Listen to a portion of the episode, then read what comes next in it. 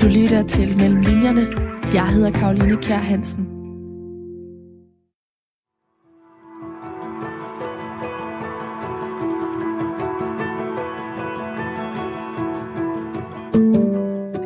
Det var i en baggård i Mejlgade, at den lå. Det var sådan en af den der slags baggårde, som ikke er helt aflukket, men som fører ind i en ny baggård, hvor Musikcaféen lå. Et spillested, som prioriterede alternativ musik, gav plads til musikamatører og var samlingspunkt for skæve eksistenser. Derfor fungerede baggården også som gennemgangssted for spillestedets gæster, der ikke undtagelsesvis havde grønt hår eller en cheferhund med på slæb. Men det var der, i den første baggård, og mere bestemt i den gamle bygning med fire etager, at radiokanalen lå. Radiofri hed den, og det var der, de mødtes første gang. Julia og Tom, som begge arbejdede på radioen tilbage i 90'erne. Det er deres kærlighedshistorie, som udfoldes i den nye roman Efterhånden mulighed for sol. Det er den roman, jeg i dag dykker ned mellem linjerne i, og det gør jeg sammen med dig, Michael Engård, fordi du har skrevet den. Hjertelig velkommen til Mellem linjerne på Radio 4. Tak skal du have. I dag ligger der ikke nogen øh, radiokanal i øh, Mejlgade i Aarhus. Det gør der her på Banegårdspladsen, hvor jeg står med udsigt til øh, byens betongrå, men meget smukke og stilrene rådhus, som er tegnet af blandt andre Arne Jacobsen. Og jeg har dig med fra København, hvor du bor, fordi vi må ikke mødes fysisk, ligesom Julie og Tom, de måtte tilbage i 1994. Men mens du var ung i 90'erne, der lå der faktisk en radiokanal i Mejlgade. Øhm, Hvordan så den ud? Den var, den var ikke særlig avanceret, vil jeg sige. Øh, den bestod af et, et enkelt lokale øh, med sådan en boks øh, mokket op af den ene endevæg, hvor der var øh, et studie til den ene side, og så et, et tek, teknikrum ved siden af. Og så var der så en, en glasrude imellem, så man kunne kigge hinanden i øjnene på hver sin side af den der skærm der. Det var, det var ikke meget mere end 30 kvadratmeter, og så en gammel kaffemaskine og, og et kæmpestort skrivebord. Og i arbejdet med bogen, der har du genbesøgt Aarhus, øh, men det er bare en lille del af din research. For din research har også indbefattet ture til en helt bestemt tankstation i Solrød, dialog med det anonyme være- og rådgivningssted for kvinder, Reden, og så chat med en præst på websitet sjælesorg.nu. Og alt det skal vi høre mere om, fordi øh, mellem linjerne det er programmet, hvor jeg taler med nogle af Danmarks dygtigste forfattere om alle de forberedelser og oplevelser, der går forud for ordene på papiret. Med andre ord, alt det research-arbejde, der ligger mellem linjerne i bøgerne. Men allerførst så vil jeg som altid meget gerne høre, hvordan du overhovedet fik ideen til at skrive den her roman, øh, som jeg i høj grad opfatter som en kærlighedsroman. Ja, det, det må du gerne øh, op, opfatte den som. Øh, ideen opstod, da jeg øh, på et tidspunkt, det ligger en tre år tilbage, tror jeg, øh, opholdt mig i et kafeteria på en færge, og så en, øh, en af de her servitriser, øh, eller der gik og ordnede noget kaffe og skænkede op til folk inde bag sådan en lang disk. Og jeg synes, hun var af en eller anden grund, øh, hæftede jeg mig ved hende. Jeg synes, hun så godt ud og havde en god udstråling. Og så tænkte jeg, hvorfor står hun der?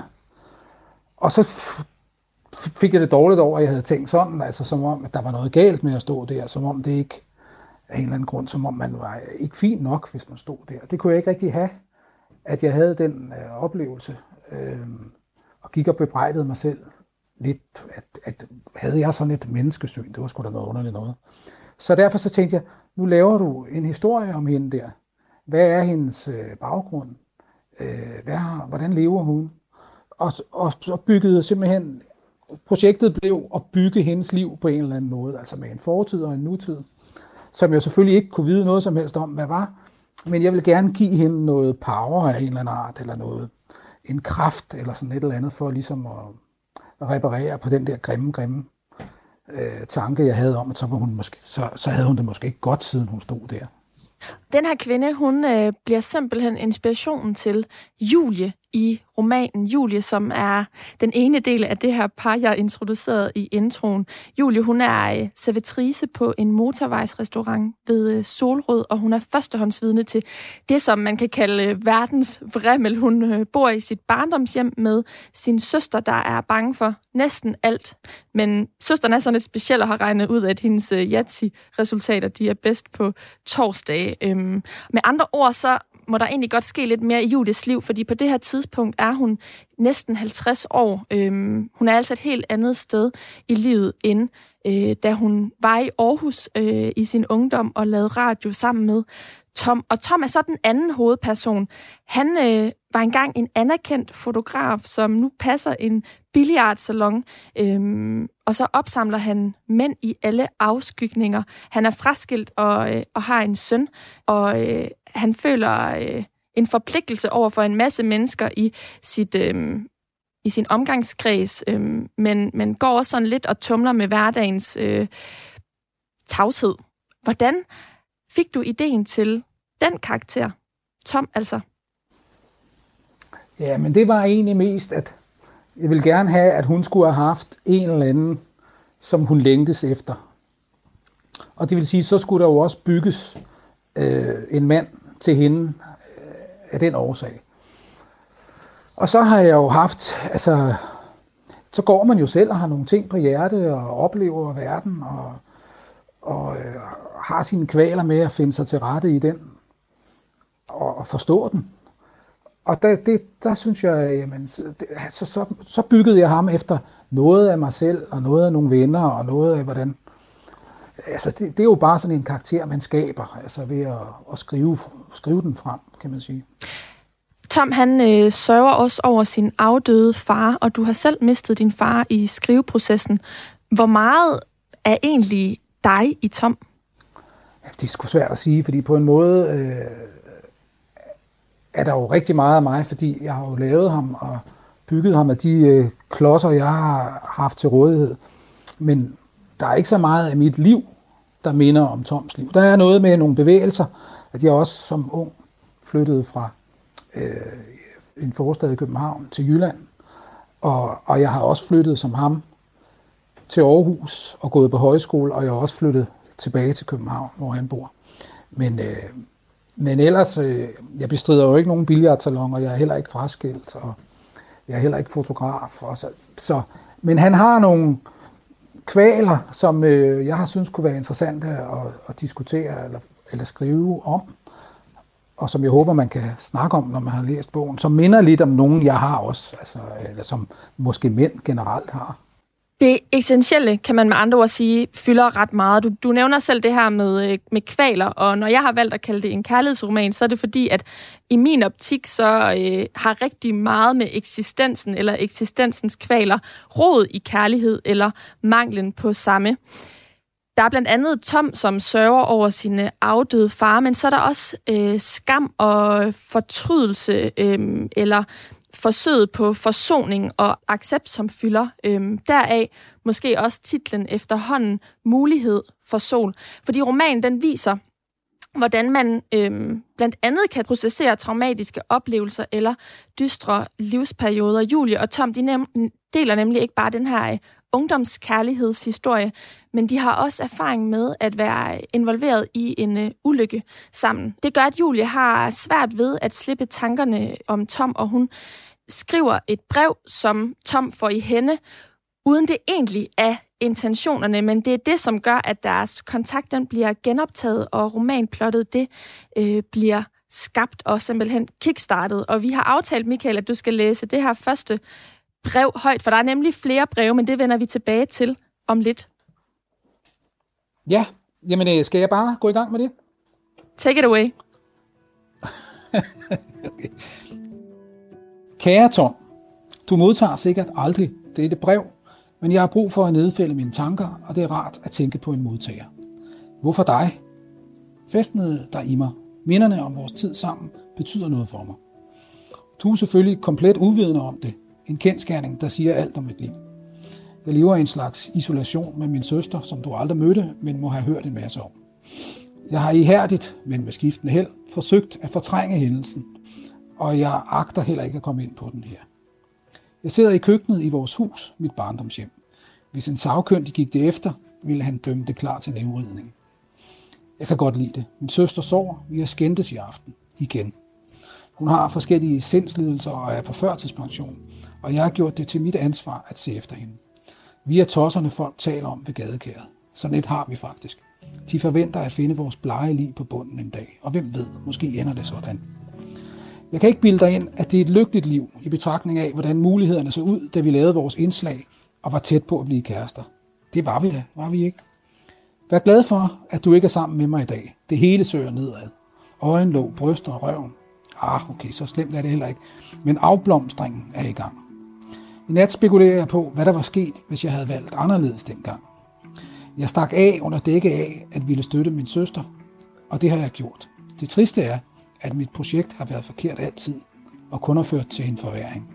Jeg har overbeskyttet hende, så hun ingenting magter. Mine egne ambitioner, drømme, eller hvad pokker man skal kalde dem, har jeg tilsidesat. På den måde har jeg fået som fortjent. Partiet kan ikke spilles om. Jeg aner ikke, hvordan du har klaret det. Jeg ved selvfølgelig, at du blev fotograf, og jeg elskede dine billeder. Jeg har googlet mig frem til, at du har en søn, men vist bor alene. Jeg håber, du har det godt. Hvis din søn ligner dig, er han heldig. Jeg savner tiden på radioen, og jeg tænker ofte tilbage på den aften i huset på Skovvejen. Faklerne i mørket. Det, der gik forud. Det, der skete hos dig bagefter. Jeg gik tidligt, og jeg kan stadig huske solopgangen og duften af ramsløg fra skoven. Vandet, der var helt stille. Jeg var bange, og jeg var forelsket. Til sidste har jeg aldrig været siden. Det er også en uhyggelig realitet, at jeg ingen venner har. Ingen ud over min søster, og i bedste fald et par kolleger vil savne mig, hvis jeg krasser af i morgen. Vanvittigt, at jeg har lavet det ske. Jeg føler mig indimellem begravet i et mørke, som eliminerer øjeblikket. Mine tanker pendulerer alene mellem fortid og fremtid. Der findes intet fredfyldt nu. Jeg tror, det er det, jeg prøver at etablere ved at skrive til dig. Nå, nu fik jeg skrevet alt muligt, jeg ikke anede ville dukke op. Undskyld. Kærlig hilsen, Julie. Det her brev, det er kun et af flere. Det er nemlig sådan, at den her roman, den øh, har tre spor. Vi følger både øh, Tom og Julie i nutiden, hvor de er de her knap 50 år, og vi følger dem for 25 år siden, da de arbejdede sammen på radiostationen og færdedes i Aarhus' musikmiljø. Men så er der også det her brev- eller mailudvekslingsspor, øhm, som løber gennem hele romanen. Michael Indgaard, hvordan fik du ideen til øh, den her form?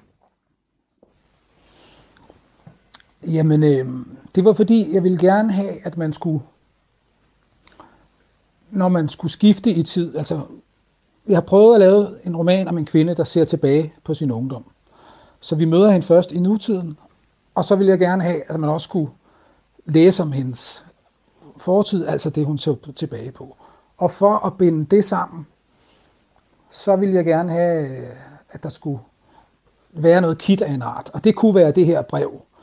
Øh, og så er der også nogle bånd, som de finder, eller som Tom finder op på loftet, nogle optagelser af de her øh, radioindslag. Så det er ligesom brevene og de her radioindslag, der er kittet mellem øh, de to tidsperioder. Altså man ligesom fader frem og tilbage, enten via et brev eller via øh, radioudsendelsen, som, som man så lytter til i nutiden. Og det er altså øh, tiden mellem 1994 og 2019. Ligesom bogen den bevæger sig i tid, som du så fint forklarer her, så bevæger den sig også øh, mellem geografiske steder. Og det afspejler sig i din research, som jeg synes, vi skal prøve at dykke lidt ned i nu. Du lytter til Mellem Linjerne. Jeg hedder Karoline Kjær Hansen.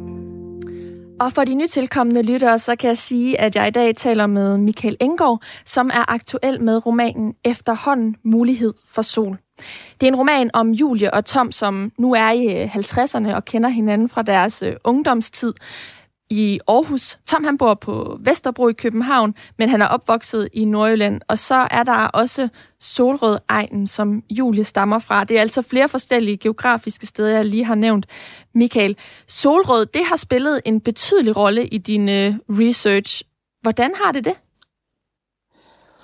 Ja, men det er jo sådan meget afgrænset område af Solrød. Det er jo restepladsen, der ligesom er øh, det, som, som vi betegner som solrød her. Ikke? Altså, øh, og der har jeg sat mig ude mange gange og drukket kaffe og kigget på øh, lastbilchaufførerne og de mærkelige mennesker på Monark-restauranten øh, og i 7-Eleven afdelingen. Og der ligger sådan en mose nede bagved, hvor jeg har gået en tur en gang imellem mig. Så, så, så mere en solrød by, så er det det der, den der slags underlige øh, ingenmandsland, eller twilight zone, der ligger der ved afkørselen fra, fra motorvejen. Og det er jo fordi, at Julie, hun er øh, servitrice på den her øh, restaurant ved en tankstation. Men altså sådan en resteplads kan man jo måske sidestille med en, øh, med en lufthavn, som sådan en form for ingenmandsland. Øh, et sted, man øh, bare dropper ind og ud igen. Øh, hvad gør, at du fik lyst til at opholde dig sådan et sted? Jamen, det var mere, fordi jeg skulle finde et sted til hende, hvor man ligesom kunne øh, lade verden være underlig for hende. Hvordan den ligesom kunne, sådan, kunne drøne forbi hende. Og øh, altså, så det ligesom var sådan et ingenmandsland, som du siger, at placere hende i. Hvor hun ligesom kunne få en fornemmelse af, at hun var uden fodfæste. Og, øh, og i agtager af liv, mere end måske at leve et selv. Så, så derfor var det øh, arenaen for hende i, i en del af romanen. Sådan et ingenmandsland kan jo også markere øh, slutningen på en periode og begyndelsen på noget nyt, og det er jo også det, som øh, bliver i centrum for romanen, den her relation, som de genfinder. Øh, noget slutter, og noget nyt begynder, og noget det finder tilbage øh, og bliver afsluttet på anden vis. Den her øh, resteplads i Solrød, hvem mødte du dernede? Hvem opholder sig sådan et sted? Jamen, det er jo alle mulige mennesker, der gør det, som er på vej øh, et eller andet sted hen. Ikke? Og nogen, nogen har måske en stor livskrise, som de øh, er drejet til siden for at fordøje over en kop kaffe, og nogen er på vej øh, hen og øh, besøge øh, noget familie. Og, altså, jeg, jeg kunne godt lide det der med, at man, man kan putte så mange ind, historier, man kan tænke ind i de mennesker, man ser sådan et sted. Den der sådan lidt slukørede østeuropæiske øh, lastbilchauffør. Bare synet af ham kan jo danne, jeg ved ikke, hvor mange historier inde i ens hoved. Så, så, øh, og så er der de her øh, seks ting, man hører om, der finder sted sådan nogle steder også, som jeg bare synes også er meget sjovt og besynderligt, at folk øh, øh, aftaler møder sådan nogle steder på restepladser og sådan noget. Men det er jo så åbenbart også en del af, af virkeligheden, og øh, hvis det ligger på sådan en afkørsel der, så kan man måske bedre finde ud af at, at mødes der, end inde i det, i, i det sted, hvor man har sit rigtige liv. Og hvordan har du egentlig fundet ud af, at den slags møder også finder sted på, øh, på den slags steder? Altså, nu håber jeg ikke, det kommer til at lyde meget lurvid, men det har jeg vel bare hørt om. Altså, det kender man jo nogen, der, der taler om, og sådan, det ved jeg ikke. Det er vel bare sådan en almindelig skurvognssnak mellem, mellem mænd, og så bliver man opmærksom på, at sådan noget finder sted. Man kan også læse om det i avisen, tror jeg. Og jeg hørte om et skilt, der blev sat op en gang ved Hundi station, åbenbart, hvor man for at forhindre, at folk skulle øh, lave for meget af den slags i det offentlige rum, øh, ligesom sat sådan et skilt op med en appel om, at man nu værd med at gøre det ude i det offentlige rum. Men det er sådan et sted, hvor at man kan møde skumle typer. Hvordan synes du, det var at være på den her resteplads og opholde dig der og ligesom undersøge den? Jamen, jeg tror egentlig, altså, jeg, jeg, jeg har været dernede for ligesom at tage scenen ind og ligesom mærke stedet og sådan noget. Men, men, øh, men jeg har jo bare lavet ting udspille sig der efter mit eget sådan for godt befindende. Fordi jeg ligesom har sagt, jamen jeg ved, og det kan jeg læse i avisen forleden dag, så blev der knaldet nogen for noget øh, heroinhandel, øh, og man fandt noget inde et eller andet sted, hvor batteriet ved bilen skulle sidde, så lå der noget, noget narko derinde. Og, så, så jeg ved, at de, de der ting finder sted der. Og så har jeg taget ned for at mærke atmosfæren, men egentlig har jeg jo bare så spillede mine egne øh, karakterer ud i det miljø der. Så, øhm, så på den måde har jeg ikke sådan rendt rundt og kigget ind i folks biler og sådan noget. Jeg har bare ligesom øh, været der for at kunne fornemme atmosfæren, så jeg bedre kunne øh, lave min egen historie dernede. restepladsen her, den bliver, øh, det miljø bliver beskrevet ret godt i, øh, i romanen efterhånden Mulighed for Sol, fordi Julie som sagt arbejder der. Vil du ikke læse højt, hvordan det egentlig blandt andet kommer til udtryk i øh, romanen, så lytterne de lige får en fornemmelse af det miljø, vi, vi opholder os i som læser? Jo, det vil jeg gerne. Måske skulle jeg lige sige inden da, at øh, restauranten den ligger sammen med en 7-Eleven, og så er der sådan en mellemgang imellem. Så det vil sige, hvis man kører ind der, så kan man gå, både gå på 7-Eleven, eller man kan gå øh, ind i restauranten. Det er jo bare lige, fordi det vil lette forståelsen af det lille afsnit, jeg læser op nu. De næste timer var dagens travleste. Julie stod ved stegepladen og vendte bøffer og byggede bøger. Hun fandt en rytme, som var rar at være i, og hun hørte taleradio og syntes, at hun blev klogere. Bilen havde kørt bedre, end hun huskede, og derfor var det ikke så slemt at have stillet motorcyklen bort for sæsonen.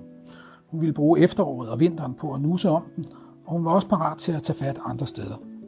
Det havde åbnet et rum i hende at skrive til Tom. Hun var nysgerrig efter at finde ud af, om der var mere derinde. Hun stod og skrabede brændte stegerester af pladen med en palet, da Marianne meldte sig i køkkenet. Der er sket et eller andet ude ved bænken. Der har brug for dit væsen, blinkede hun. Hvad er det? Jeg ved det ikke, men mange af dem inden for 7-Eleven står derude. Tag en smøg mere mine. Julie tog imod tilbuddet og gik ud til personalebænken. Bettina, Jessica og to andre i grønne firmabluser stemte sammen over noget. Hun kunne ikke se, hvad det var, men de var påfaldende stille. Tættere på så hun en høj papkasse og hørte pipende lyde. Hun kildede sig ind ved siden af Bettina uden at sige noget. I papkassen lå tre labradorvalpe, to sorte og en brun, og en væltet vandskål. Hundene var slatne, men brugte deres kræfter på at gnave og krasse sig selv. Den stod på græsset ved siden af den skraldespand, du sigter efter, sagde Bettina. Har I gjort noget? Ikke andet end at flytte kassen herhen. Jeg aner ikke, hvem man ringer til. Ring 112. Det er politiet, indvendte Jessica. Giv mig din telefon, sagde Julie og rakte hånden frem. Jessica afleverede den modvilligt og så skræmt ud, da Julie tastede. Hun blev vist videre til dyrenes vagtcentral og et nyt nummer, og kvinden med den nye fingerring så lettet ud, da forbindelsen til ordensmagten blev kappet. Julie forklarede telefonvagten, at hundene var plaget af kløde. På opfordring bad hun Bettina undersøge, om de var øremærkede. Det var de ikke. Der kommer en og henter dem inden for en time, meddelte Julie, da hun havde lagt på. Vi må gerne give dem vand på tungen. Hvem fanden efterlader forsvarsløse dyr på en resteplads, spurgte Bettina. Julie vidste det godt. En, der ikke kunne betale en stor dyrlægeregning. En, der ikke kunne løfte ansvaret. Hundene var placeret, så de ville blive fundet, og der var tænkt på, at de skulle have adgang til væske. Hun var mødt tidligt og havde snart fri, men besluttede at blive til valpene var hentet. Hun opfordrede de andre til at gå tilbage til butikken og håbede at få en stund alene. Det var ikke længe siden, hun havde tænkt, at de burde have hund derhjemme, men hun havde forkastet ideen, fordi alle praktiske opgaver ville havne hos hende. Nu fik hun lyst igen. Øjnene store og runde, og de matchende snuder inkarnerede nuttighed. Kun et sort sind kunne smide valpene i en kasse og overlade dem til andres mulige godhed. Himlen over hende trak sig sammen, tung og grå, som over en skyttegrav. På motorvejen ville positionskampene om lidt blive intensiveret, når stressede lønmodtagere susede hjemad eller mod institutionerne. For mange var hverdagen et opslidende res med madpakker, vasketøj, snotnæser, børneorm og bristede forhåbninger om et beskedent avancement. Det var en præstation, at de nåede i mål uge efter uge. Marianne var blevet informeret af 7-Eleven-holdet. Hun dukkede op med hendes overtøj og forsyninger, smøger og en flaske vand, hun kunne dele med hundene. Hun ville ikke hælde vand direkte i munden på dem, men fyldte i stedet det væltede fad. Øvelsen afførte ingen reaktion. Fra bænken spejlede Julie efter hjælp. Hun havde ikke spurgt om, hvilken bil der ville komme. Hun forestillede sig en varevogn, ført af en mand i arbejdstøj. Der var ingen af dem i syne, men hun genkendte den ridderlige mand i arbejdsjakken fra dagen før. Han sad på et bord, der var længst fra restauranten. Foran ham stod en mand med topmave og ulet hår, sandsynligvis en østeuropæisk chauffør på en af de skråparkerede lastbiler. Mændene gestikulerede til hinanden, mens to unge kvinder i dynejakker skuttede sig og så passivt til. Danskeren syntes at have overhånden i samtalen. Han var yngre på hjemmebane. Chaufføren nikkede konstant, som om det var afgørende at demonstrere, at han forstod informationerne. Hun så, at danskeren fiskede noget frem fra inderlommen og rakte det til chaufføren. Kort efter var mødet forbi. Chaufføren gik tilbage til sin lastbil, mens kvinderne fulgte med danskeren hen til en hvid Mercedes. Hun anede ikke, hvad mødet gik ud på, men tænkte instinktivt, at det næppe førte til andet end ulykke. Hun overvejede at fotografere bilen med sin telefon, men besluttede at blande sig udenom. En sølvgrå Audi trillede ind på parkeringspladsen. Føreren orienterede sig til alle sider, inden han pludselig vinkede til hende. Julie hilste halvhjertet tilbage af hensyn til ham, fordi hun troede, at han så forkert. Manden var iført jakkesæt og steg ud og åbnede bagagerummet, hvor der stod et større transportbur. Ja, jeg er egentlig på arbejde, undskyldte han. Du havde ventet en før med fangernet og 10 gadekryds i bilen. Noget i den stil, det indrømmer jeg, svarede hun. De er her. Manden så hurtigt til hundene, inden han løb tilbage til sin bil. Han returnerede iført vindjakke. Fra lommen tog han et sæt plastikhandsker, trak dem på og begyndte at undersøge valpene. Tak, Michael. Restepladser, det er sådan et sted, man blandt andet efterlader hundevalpe, som er nuttet og totalt clasher med, med det miljø, der ellers blandt andet er. Og jeg kan ikke lade være med at tænke på, at øh, det her, øh, det minder enormt meget om at bare gå i bybilledet, i hvert fald i Aarhus for tiden, fordi der er simpelthen hundevalpe over det hele på grund af corona, og der er så Nå. mange, der har anskaffet sig hundevalpe. Nå, sådan. men, øhm, det var jeg ikke klar over. Nej, men, men det gør jo så bare, at øh, romanen virker øh, ekstra aktuel, i hvert fald lige med afsæt i den her scene.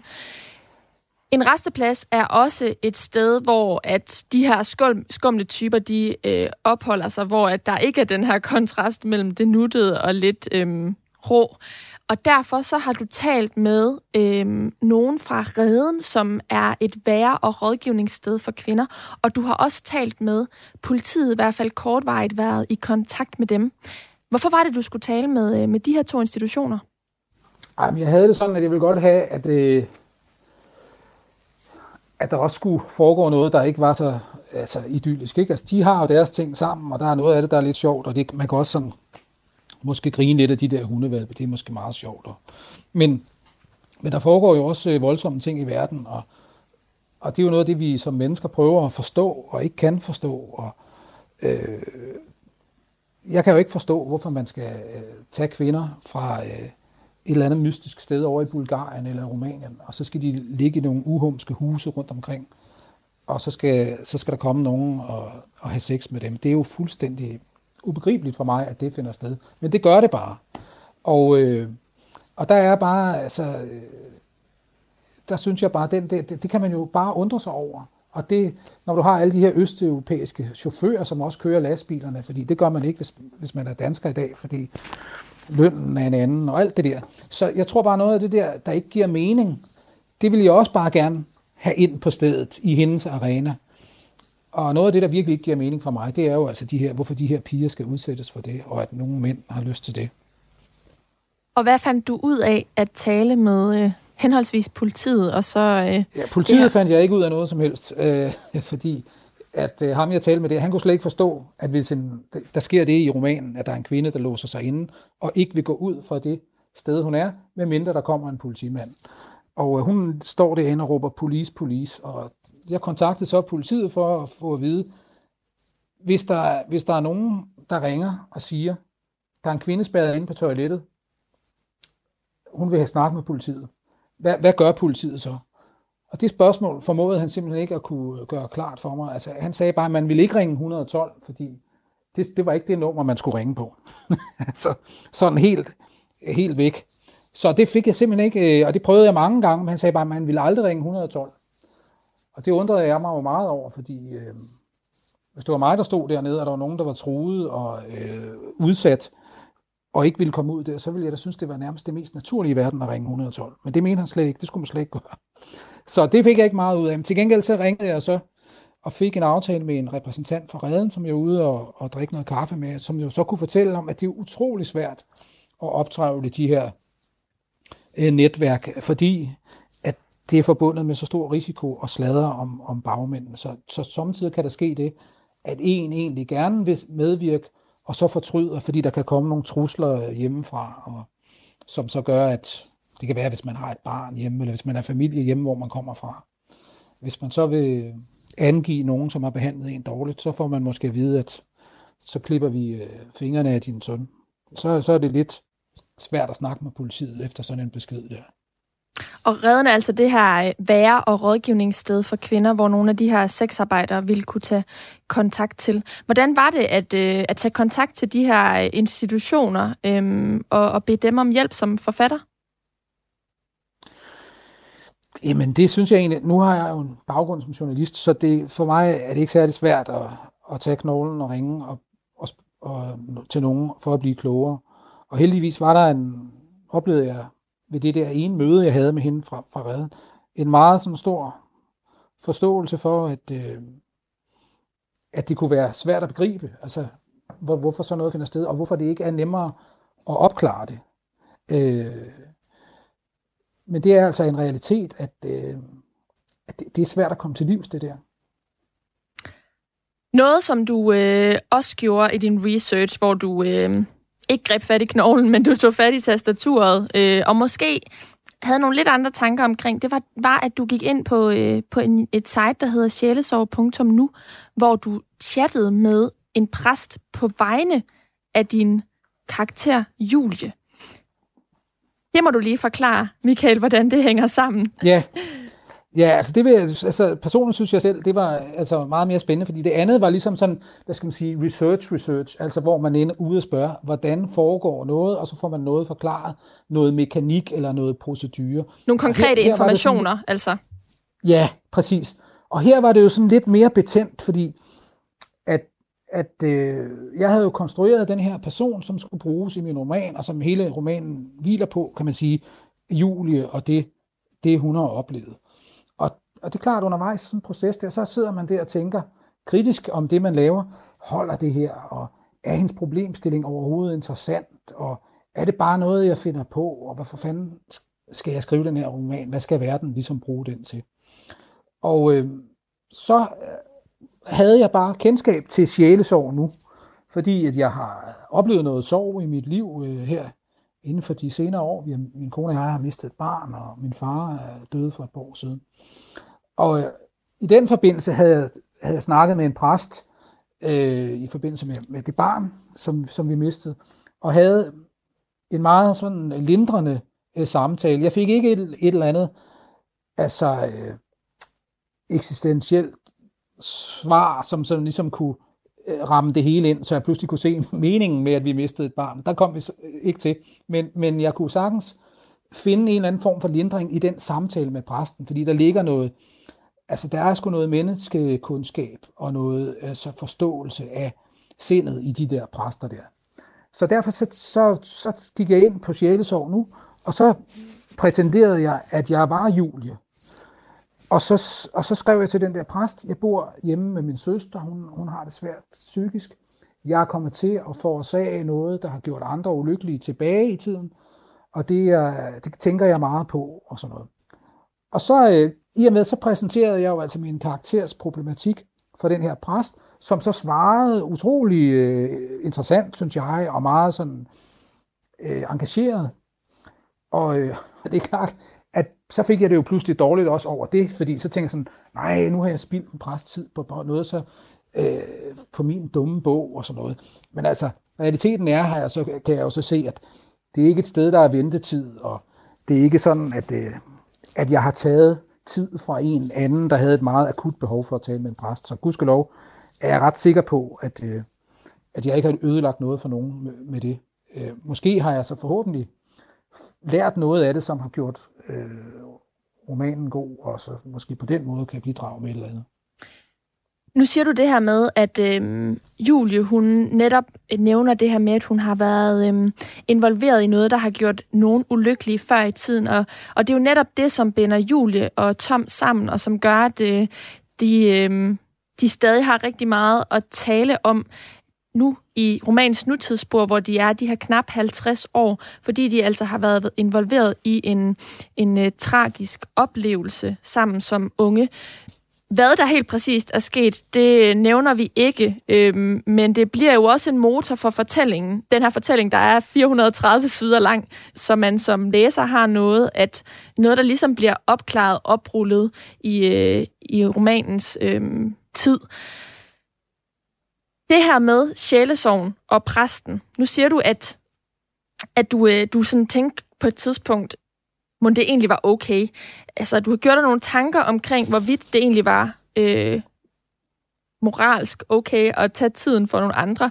Hvad for nogle overvejelser gjorde du der forud for det her? Fordi jeg har haft Daniel Densig med, øh, forfatter til øh, romanen, den aktuelle roman Snask, og han har faktisk gjort noget tilsvarende med at spille sin karakter ude i virkeligheden. Men han fortalte så øh, dem, han ligesom spillede over for, forud for situationen, at nu vil han gerne prøve at spille sin karakter. Overvejede du, inden du skrev til præsten på sjælesår.nu, at ligesom lige talesætte, at nu vil du altså spille en fiktiv karakter? Ja, det, det gjorde jeg. Men øh, jeg valgte så, øh, at, at det ville være den bedste test af mit materiale, ikke at sige noget. Og øh, det må jeg jo så leve med, hvis der er nogen, der føler sig trådt over tæerne, øh, når de så lytter til mellem linjerne på Radio 4. øh, men altså, øh, jeg, jeg, var, jeg var af den overbevisning, at det ville give mig det bedste respons, hvis jeg, hvis jeg ikke ligesom varslede i forvejen. Fordi det handlede om, om, om de følelser, som jeg havde puttet ind i hende, og det, det liv, hun levede, om det om lød det simpelthen, hvis man sådan skulle præsentere det for en fremmed, og som har indsigt i, hvordan øh, mennesker øh, øh handler og sådan, i de her sådan, øh, svære perioder i ens liv. Altså det var vigtigt for mig at få en, en, øh, en ægte reaktion, for hvis jeg først begyndte at sige, så har jeg tænkt mig, at hun skal sådan og sådan og sådan, så, så er jeg bange for, at, øh, at jeg vil ikke få det samme svar, som hvis jeg bare gjorde, som jeg gjorde. Hvordan var det at prøve at spille din karakter? Nu, nu er du jo journalistuddannet øhm, hmm. og har skrevet, det her det er din anden bog, øh, du har skrevet to bøger som forfatter, men du er jo ikke skuespiller. Altså, hvordan var det ligesom at prøve at gå i den her kvindekarakters sted? Jamen, jeg synes, jeg synes, det var svært, altså, fordi, men det var mest på grund af, at jeg følte, at jeg snød lidt, at jeg ikke var ærlig over for den der præst. Men, men omvendt, så synes jeg, det var meget lojalt over for bogen og over for mit projekt, at jeg ligesom øh, på den måde øh, ikke afslører noget over for, over for, for præsten. Jeg synes, jeg fik nogle, vi havde nogle utrolig gode øh, samtaler, synes jeg, som jeg også virkelig kunne bruge til noget, øh, og lært noget af. Øh, så så øh, ja, så jeg er egentlig glad for, at jeg gjorde det. Jeg, jeg er meget ked af, hvis der er nogen, der synes, at, øh, at, at det har været uærligt. Men, øh, Hvordan brugte du præstens svar? Ja, altså noget af det har jo så, er jo så endt i romanen, altså fordi Julie ligesom jo på en måde skrifter lidt til den der præst, ikke? og det, han, han, han giver hende jo så, øh, han diskuterer med hende jo de problemstillinger, hun har, og der er et af de svar, som han så bruger der, det fortæller hun Tom om i romanen, i et af de breve, hun skriver til ham, der øh, refererer hun, hvad præsten har sagt. Og det er jo så noget, en præst har sagt til mig i den chat-dialog der. Og lad os lige høre, hvordan det lyder. Yes. Øhm. Ja, det er det andet brev, hun sender til, til Tom. Han har svaret hende, og så, svaret, så sender hun så sit andet brev her. Mange tak for dit brev. Det må have virket besynderligt, at jeg kom brasende på den måde. Det overraskede endda mig selv. Derfor er jeg ekstra glad for, at du har svaret. Tak igen. Jeg er ked af at høre det med din far. Jeg husker, at du skrev til ham ofte, så det kommer bag på mig, at I ikke var tætte. Eller det var I måske. Jeg er sikker på, at man kan elske nogen inderligt, uden at råde over apparatet til at formidle den kærlighed i ord eller en stabil strøm af hensynsfulde handlinger. Jeg har mistet begge mine forældre. Min mor fik brystkræft, mens jeg var i Aarhus, forstod jeg senere, men hun skjulte det for familien. Hun kunne ikke bære at fortælle det, fordi min søster var syg. Hun mente ikke, at min far og jeg havde brug for mere at slås med. Jeg tror, hun forventede at blive rask. Det blev hun ikke. Tværtimod gik alting pludselig stærkt, og vi var uforberedte. Min far følte sig svigtet, nærmest for råt. Han begyndte at drikke, først en smule for meget, inden det endte parodisk. Han fik karantæne i sin elskede billardklub, og i proces besluttede han at sælge det æresgulur, den samme forening havde hyldet ham med, og som han var enormt stolt af. Det viste sig, at uret var falsk. Det var i hvert fald ikke af guld. Det fupnummer var præcis, hvad han skulle bruge for at legitimere sit misbrug. Han døde i et sommerhus. Det mindede om det, vi fandt Oxholm i, fordi vi ikke ville have ham her. Nå, det var ikke for at indlede en sovekonkurrence, kun for at sige, at det hele var en konsekvens af kærlighed. Misforvaltet kærlighed, men dog kærlighed. Der er sket meget her, siden jeg skrev sidst. Min søster og jeg har besluttet at prøve at flytte fra hinanden. Det kræver forberedelse, og jeg er måske den, der har det sværest med det. Vi skulle have gjort det tidligere. Jeg føler, at mine muligheder ude i den rigtige verden er minimale. Jeg var engang stærk og fandenivoldsk, men jeg brugte det ikke til noget, og sidder, som du sikkert fornemmer, tandet tilbage og dvæler ved fortiden. Tiden er en løve, og jeg er et lam. Er det ikke sådan, man siger? Jeg ved ikke, hvad man siger. Jeg ved ikke en skid. Jeg er begyndt at skrive med en præst på nettet. Det kan man gøre anonymt. Han hun siger, at man ikke skal anskue livet som et købmandsregnskab, hvor godt og ondt skal balancere, og man kan zone sine sønder ved at påføre sig selv tab. Der er en indbygget risiko for at gøre noget galt, når man som menneske bevæger sig gennem tilværelsen. For mig er det en ny forståelse. Kærlig hilsen, Julie. Jeg håber, at du har lyst til at fortsætte korrespondancen. Ja, og som man kan høre her, så øh, selvom at det første brev fra Julie til Tom egentlig bliver sendt øh, uden Julies intention, så øh, er hun håbefuld omkring øh, situationen efterfølgende, og ønsker jo også at fortsætte relationen, og har jo nok hele de her 25 år gået med øh, ønsket om at være i kontakt med, øh, med Tom. Michael, du siger, at det var lidt svært at øh, tage fat i den her præst, eller du i hvert fald havde nogle tanker omkring det. Var det det sværeste i øh, researchprocessen, eller øh, var der noget andet, som overgik den øh, beslutning? Ah, det ved jeg ikke. Altså, altså jo, måske som research. Altså det er klart, at der er jo masser af ting undervejs, der er svære. Og øhm, altså, så, så, øh, så, så, så der, er mange, der er jo mange beslutninger, man skal tage, når man skal lave sådan en, en historie der. Men, men, men altså, ja, altså det der, er det, der var udadrettet, sådan væk fra mig selv, så vil jeg mene, så var det nok, det, fordi jeg følte, at jeg, at jeg tog nogens tid, jo ikke, og, og at jeg var, altså spillet fordækt jo øh, om noget, som, som jo var meget vigtigt, ikke? egentlig. Ikke? Og præsten har jo, har jo taget den problemstilling meget alvorligt, og det er jeg jo super glad for, at han har gjort, fordi det gav mig noget inspiration til, øh, hvordan Julie skulle agere. Og, øh, så så det, det er klart, det har været meget vigtigt for mig. Jeg, jeg, det vil jeg nok sige, det har været det, det sværeste. Ja. Men hvad med det, der går indad din egen soveproces øh, med tabet af din far, og, og, øh, og også det her barn, som du nævner før. Øhm, har du lært noget af, af, af den her proces selv? Ja, altså jeg tror måske i virkeligheden, at det, det er vel måske meget det, at, Altså, jeg har altid haft sådan en meddelelsestrang, tror jeg, ikke? Altså med øh, at have haft lyst til at skrive og været glad for det. Men det er klart, at når man oplever noget, som virkelig påvirker en, så er, så er der måske pludselig lidt mere lys i, øh, i det der menneskeapparat, man har. Altså, der, der, jeg har gjort mig nogle erfaringer, jeg ikke har gjort tidligere, så, og, og når man så har en eller anden meddelelsestrang i sig, så er det klart, så, så, så kommer det jo med i det her.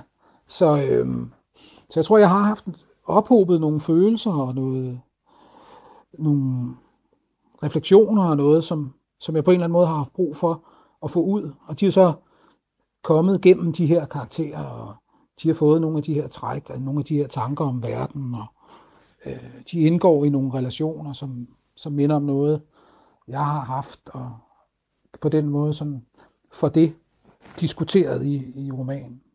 Når du siger meddelelsestrang, er det så behovet for at kommunikere dine egne følelser, eller hvad mener du helt præcis med det?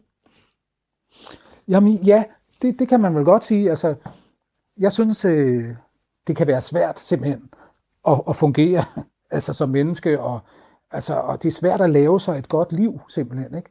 Og øh, så det at, øh, at skrive noget, der måske kan give anledning til, at vi taler sammen om vores liv, og hvordan, hvilke beslutninger man har truffet, øh, og hvilke beslutninger man kan se nu, har været afgørende beslutninger, og ligesom sat en kurs og sådan noget. Det synes jeg er skide spændende samtaler. Og jeg vil meget gerne have, altså have at man kan tale om sådan noget, frem for at det altid er fodbold og øh, Evertons øh, nye indkøb og Liverpools startopstilling og alt det der. Altså, det, der ligger meget, mange spændende samtaler i det her. Øh, altså, når, hvis vi taler om vores liv med hinanden, og hvad der ligesom har gjort, at det blev, som det blev. At noget af det er resultat af nogle beslutninger, vi har truffet. Andre ting er tilfældigheder, måske ligefrem skæbne. Altså, øh, den ulykke der, der sker i, i bogen, det var ikke nogen, der havde planlagt det.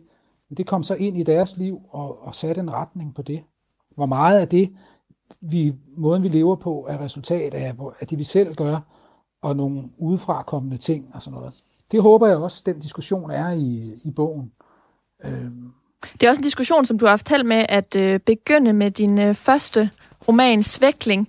Det, der er tematikker, der går igen, øh, oplever jeg, i de nye. Svækling, den handler om øh, Frank, der også står midt i et liv, som han aldrig helt er kommet i gang med. Han, øh, hans far kommer til skade i en øh, ulykke, og så er der også Ellen, en kvinde og en mand, ligesom i øh, efterhånden Mulighed for Sol, øh, som øh, bliver hjemsøgt af et dødt barn og øh, en mand, hun er flygtet fra. Øh, Svækling... Øh, blev solgt til udgivelse i Sverige, Frankrig og Tjekkiet, og filmrettighederne er også blevet solgt til den. Den blev meget anmelderrost. Øhm, og nu er du jo så aktuel med efterhånden mulighed for sol, hedder den. Efterhånden mulighed for sol, er det din egen oplevelse, altså at der er lys forude, eller hvordan øh, skal man fortolke den øh, titel og den proces, som karaktererne er igennem i forhold til dine egne oplevelser med livet? Ja, altså, min egen oplevelse er måske, altså, altså jeg har jo været heldig, at jeg først ligesom stiftede bekendtskab med, noget, med, med, med sorg, da jeg har været sådan øh, i starten af 40'erne, eller sådan deromkring, ikke? Så jeg har været heldig, at jeg har haft mine forældre, og, og, øh, og ikke har sådan stødt på en helvedes masse ulykke undervejs. Men det er jo voldsomt, når det sker. Øh, men min erfaring med det er, er så, at, øh, at det varer ikke evigt, vel? Altså, der er nogle... Øh, der, der er noget, måske noget lys øh, senere hen, øh, hvis, når man har været igennem en proces, og noget forsvinder jo sikkert aldrig, og man bærer det med sig og sådan noget, men, men, men det behøver ikke at være sådan den der sorg, øh, lammelse øh, altid. Og det, det er vel det, der er tilfældet for de her personer her, at øh, ved at øh, blandt andet gennem deres korrespondence, og ved, øh, så, så øh, hjælper de hinanden frem til måske at, at gribe lidt fat i livet igen. Og det er, det er vel derfor, jeg har kaldt den efterhånden mulighed for sol. Livet, det kan være svært, som du siger. Det oplever jeg også selv af og til, og det er min overbevisning, at alle oplever det. Særligt her under corona lige nu, hvor mange de også er, øh, er udfordret på hver sin måde. Men jeg er spændt på at høre, om skriveprocessen den egentlig var svær for dig, og den skal vi lige nå at vende her til slut. Du lytter til Mellem Linjerne. Jeg hedder Karoline Kjær Hansen. Og det gør du her på Radio 4, hvor jeg i dag dykker ned mellem linjerne i romanen Efterhånden mulighed for sol, sammen med forfatteren bag Michael Engård. Michael, du er journalistuddannet og arbejdede en årrække på Jyllandspostens kulturredaktion, inden du skrev din øh, anmelderroste debut Svækling, der udkom i 2017. Og nu er du så øh, aktuel med øh, det, man plejer at kalde den svære tor. Spørgsmålet er så, om det egentlig var det for dig. Hvordan vil du øh, beskrive øh, skriveprocessen? Jamen, øh, jeg, jeg synes, det veksler meget. At det er jo, øh, men, men man, man, halvdelen af tiden, så hader man jo det projekt, man er, man er i gang med, og man, er ikke, man kan ikke forstå, altså, hvorfor man overhovedet gik i gang. Vel? Og, øh, og det kan være øh, ja, bare utrolig hårdt, og man er meget hård ved sig selv, oplever jeg. Eller det ved jeg ikke, hvordan, om alle er, men det, er, det vil jeg tro. Altså, og man er meget i tvivl, og man er meget alene, og øh, så når man, når man påbegynder sådan en sejlads der, så, øh, så kan man selvfølgelig komme i tvivl masser af gange undervejs. Så det, det synes jeg da helt sikkert har været hårdt, men altså, det har også været enormt spændende. Og, øh, jeg er heldigvis øh, meget tilfreds med, hvordan det endte. Så på en eller anden måde, så, øh, ja, så skal jeg sgu ikke klage, men altså, det, er, det har da ikke været lige sjovt hele tiden. Det må jeg da ærligt indrømme. Men jeg ved fra øh, vores samtale før, at øh, vi optager det her, at du øh, ikke nødvendigvis har svært ved at få ordene ned på papiret, og det er egentlig noget, der gør sig gældende for mange af de forfattere, jeg har med i programmet her, som øh, har en baggrund i journalistikken. Det der med at få en klade, et udgangspunkt, det er ikke et problem, øh, den type forfattere har, og det ved jeg, det heller ikke nødvendigvis er for dig. Hvordan går du egentlig til sådan øh, selve skrivearbejdet? Ja, altså det, det er helt klart, at jeg, jeg har sådan en modus, der handler om at, og, øh, altså at gå på arbejde ikke, med det. Og så det vil sige at gå hen og sætte sig foran maskinen, og så lægge hænderne på, statu- på tastaturet. Og så på et eller andet tidspunkt, det kan godt være, at der skal et par kopper kaffe til eller noget, men så kommer der jo noget øh, ud af fingrene, og så, øh, og så er det egentlig min erfaring, at når man sådan får bygget noget materiale op, så, så har man noget at arbejde med, ligesom, og så kan man så forme det, og så det er bedre at få produceret noget, tror jeg, som er noget skidt, og så man kan skubbe og massere i den rigtige retning, frem for at sidde og glo øh, ud af vinduet, og så håbe, at man på et tidspunkt får lyst til at løbe hen til, til tastaturet. En forskel fra din første bog til nu, det er også, at du ikke arbejder som journalist længere. Det gjorde du sideløbende med, at du skrev Svækling, men her med øh, efterhånden mulighed for sol, så øh, har du simpelthen dedikeret al din tid, fuld tid, til øh, det at være skønlitterær forfatter. Hvad er egentlig det vigtigste, du har lært i processen med, øh, med den her roman, efterhånden mulighed for sol? Oh, den synes jeg, det synes jeg er et svært spørgsmål. Øh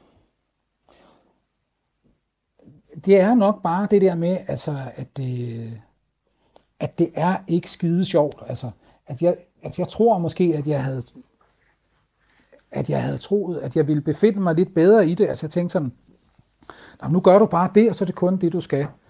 Men, øh, men altså jeg, kun jeg, skrive jeg, en bog? Synes, ja, altså der, der tror jeg, at det der med, at, at det, det, er, det er svært at være så meget alene med sig selv, og der er så meget tvivl, og når du så ikke laver andet, så har du også rigtig meget tid til at dvæle ved den tvivl og møre rundt i den. Ikke? Så, så det der med, at, altså, at jeg har erfaret, at det er svært ligesom at få egentlig at have sådan et almindeligt dagligdags godt liv, samtidig med, at man sidder og laver sådan en roman her, fordi man skulle aldrig rigtig kan lægge den væk, og, og at man er så meget i det, og der er så meget man hele tiden er i tvivl om, man går og grubler over, at det der med at, at sådan bare have det sådan harmonisk øh, øh, og lægge det væk, når man skal hente nogle unger og med dem til fodbold og sådan noget. Altså det, det, det tror jeg måske er det, som jeg har erfaret mest. Altså nu spørger, hvad der har været sværest. At det, det har egentlig været det der med, hvor, hvor meget det opsluger en. Og, øh, og hvor mange frustrationer, der, der er forbundet med det. Men hvis der nu sidder nogen derude og øh, har det på samme måde som dig, altså går det igennem, som du lige har været igennem, hvad vil du så råde dem til at gøre? Så vil man jo alligevel råde dem til bare at blive ved, jo ikke? Altså, at fordi at, at, at lige pludselig så, kommer, så kan der være 14 dage med tvivl og, og mærkelige øh, selvhad over, at man overhovedet har kastet sig ud i det øh, projekt her. Og så lige pludselig, så sker der et eller andet, hvor det pludselig går op for dig, jamen det er jo selvfølgelig det der, der skal ske. Og så kan man, så kan man måske være heldig at få 14 dage, hvor man forsvinder ind i det, og pludselig får udbygget sit øh, univers på en måde, som man selv er tilfreds med i hvert fald. Ikke? Og, så, og så, så synes man pludselig, det har en værdi, det man skaber, og for så 14 dage efter at falde ned i det samme hul igen og tænke, hvad fanden er egentlig meningen med det her? Ikke? Men det er så åbenbart, kan jeg forstå nu. Altså, helt almindeligt, og det er den proces, man ligesom må igennem. Ikke? Så derfor så, man skal nok ikke give op første gang, man møder tvivl. Så, så bliver det svært at få lavet en roman, eller den bliver måske ikke særlig god, hvis man, hvis man øh, ikke tvivler. Så, så jeg tror nok, man må indstille sig på at skulle kæmpe lidt øh, med sig selv øh, undervejs. Ventetiden har i hvert fald været øh, det værd for dit vedkommende, fordi lige om lidt så kommer efterhånden mulighed for sol på gaden. Hvordan har du det nu? Jamen, nu har jeg det egentlig sådan lidt øh, blandet, fordi altså, jeg synes, det er svært at... Øh, øh, det her med at snakke om den og sådan noget. Altså, på en måde jeg er jeg jo selvfølgelig super... Altså, Jeg ved ikke, om det er en selvfølge, men jeg er meget glad for den og meget tilfreds med den og sådan noget. Men egentlig vil jeg helst bare, øh, hvad hedder det, gøre det igen. Altså, sætte mig hjem med min maskine og, og lave en ny historie. Jeg, jeg synes, det der med at rende rundt og og, sådan, at, at fortælle om. Det kan være lidt svært. Altså det, det, det er måske bare sådan lidt en eller anden generthed ved det. Men det er ikke, fordi jeg ikke er stolt af den, eller, eller ikke tror på den, eller noget. Jeg befinder mig bare bedst ved, uh, ved ikke at, sådan, at, snakke, altså, ved at snakke om. Jeg kan huske, da jeg selv var journalist, så dækkede jeg film, og mødte mange gange, øh, jeg rejste til Cannes og Berlin til de der filmfestivaler. Og jeg mødte tit nogle store øh, instruktører, som meget velrenommerede folk. Og nogle gange så blev jeg pisse irriteret på dem, fordi jeg synes ikke, de gav noget. Og de gad ikke rigtig at snakke om det, og de var der ligesom bare, fordi de skulle være der. Og de kunne finde på at sige, jamen det, det er jo i filmen, det du spørger om. Se filmen, så får du svaret på dit spørgsmål. Og der må jeg sgu bare erkende, at det, sådan har jeg det selv lidt nu. Altså, det man gerne vil sige, og det man prøver ligesom at, at få frem, det er i bogen, at det er meget sværere, synes jeg, at snakke om det. Forfatter Michael Engård, på trods af øh, de ambivalente følelser med at fortælle om romanen, så vil jeg sige tusind tak, fordi at uh, du ville være med her imellem linjerne på Radio 4 i dag. Jamen altså, det var simpelthen så lidt. Jeg er rigtig glad for, at jeg måtte være med. Og jeg vil også sige tusind tak til dig, der har lyttet med. Du har lyttet til Mellem Linjerne. Det er programmet, hvor jeg taler med nogle af Danmarks dygtigste forfattere om alle de forberedelser og oplevelser, der ligger før deres bøger de kunne skrives. Alt det research-arbejde, som de har været ude i, og som ligger mellem linjerne i deres bøger. Mit navn, det er Karoline Kjær Hansen, og jeg håber, vi lyttes ved.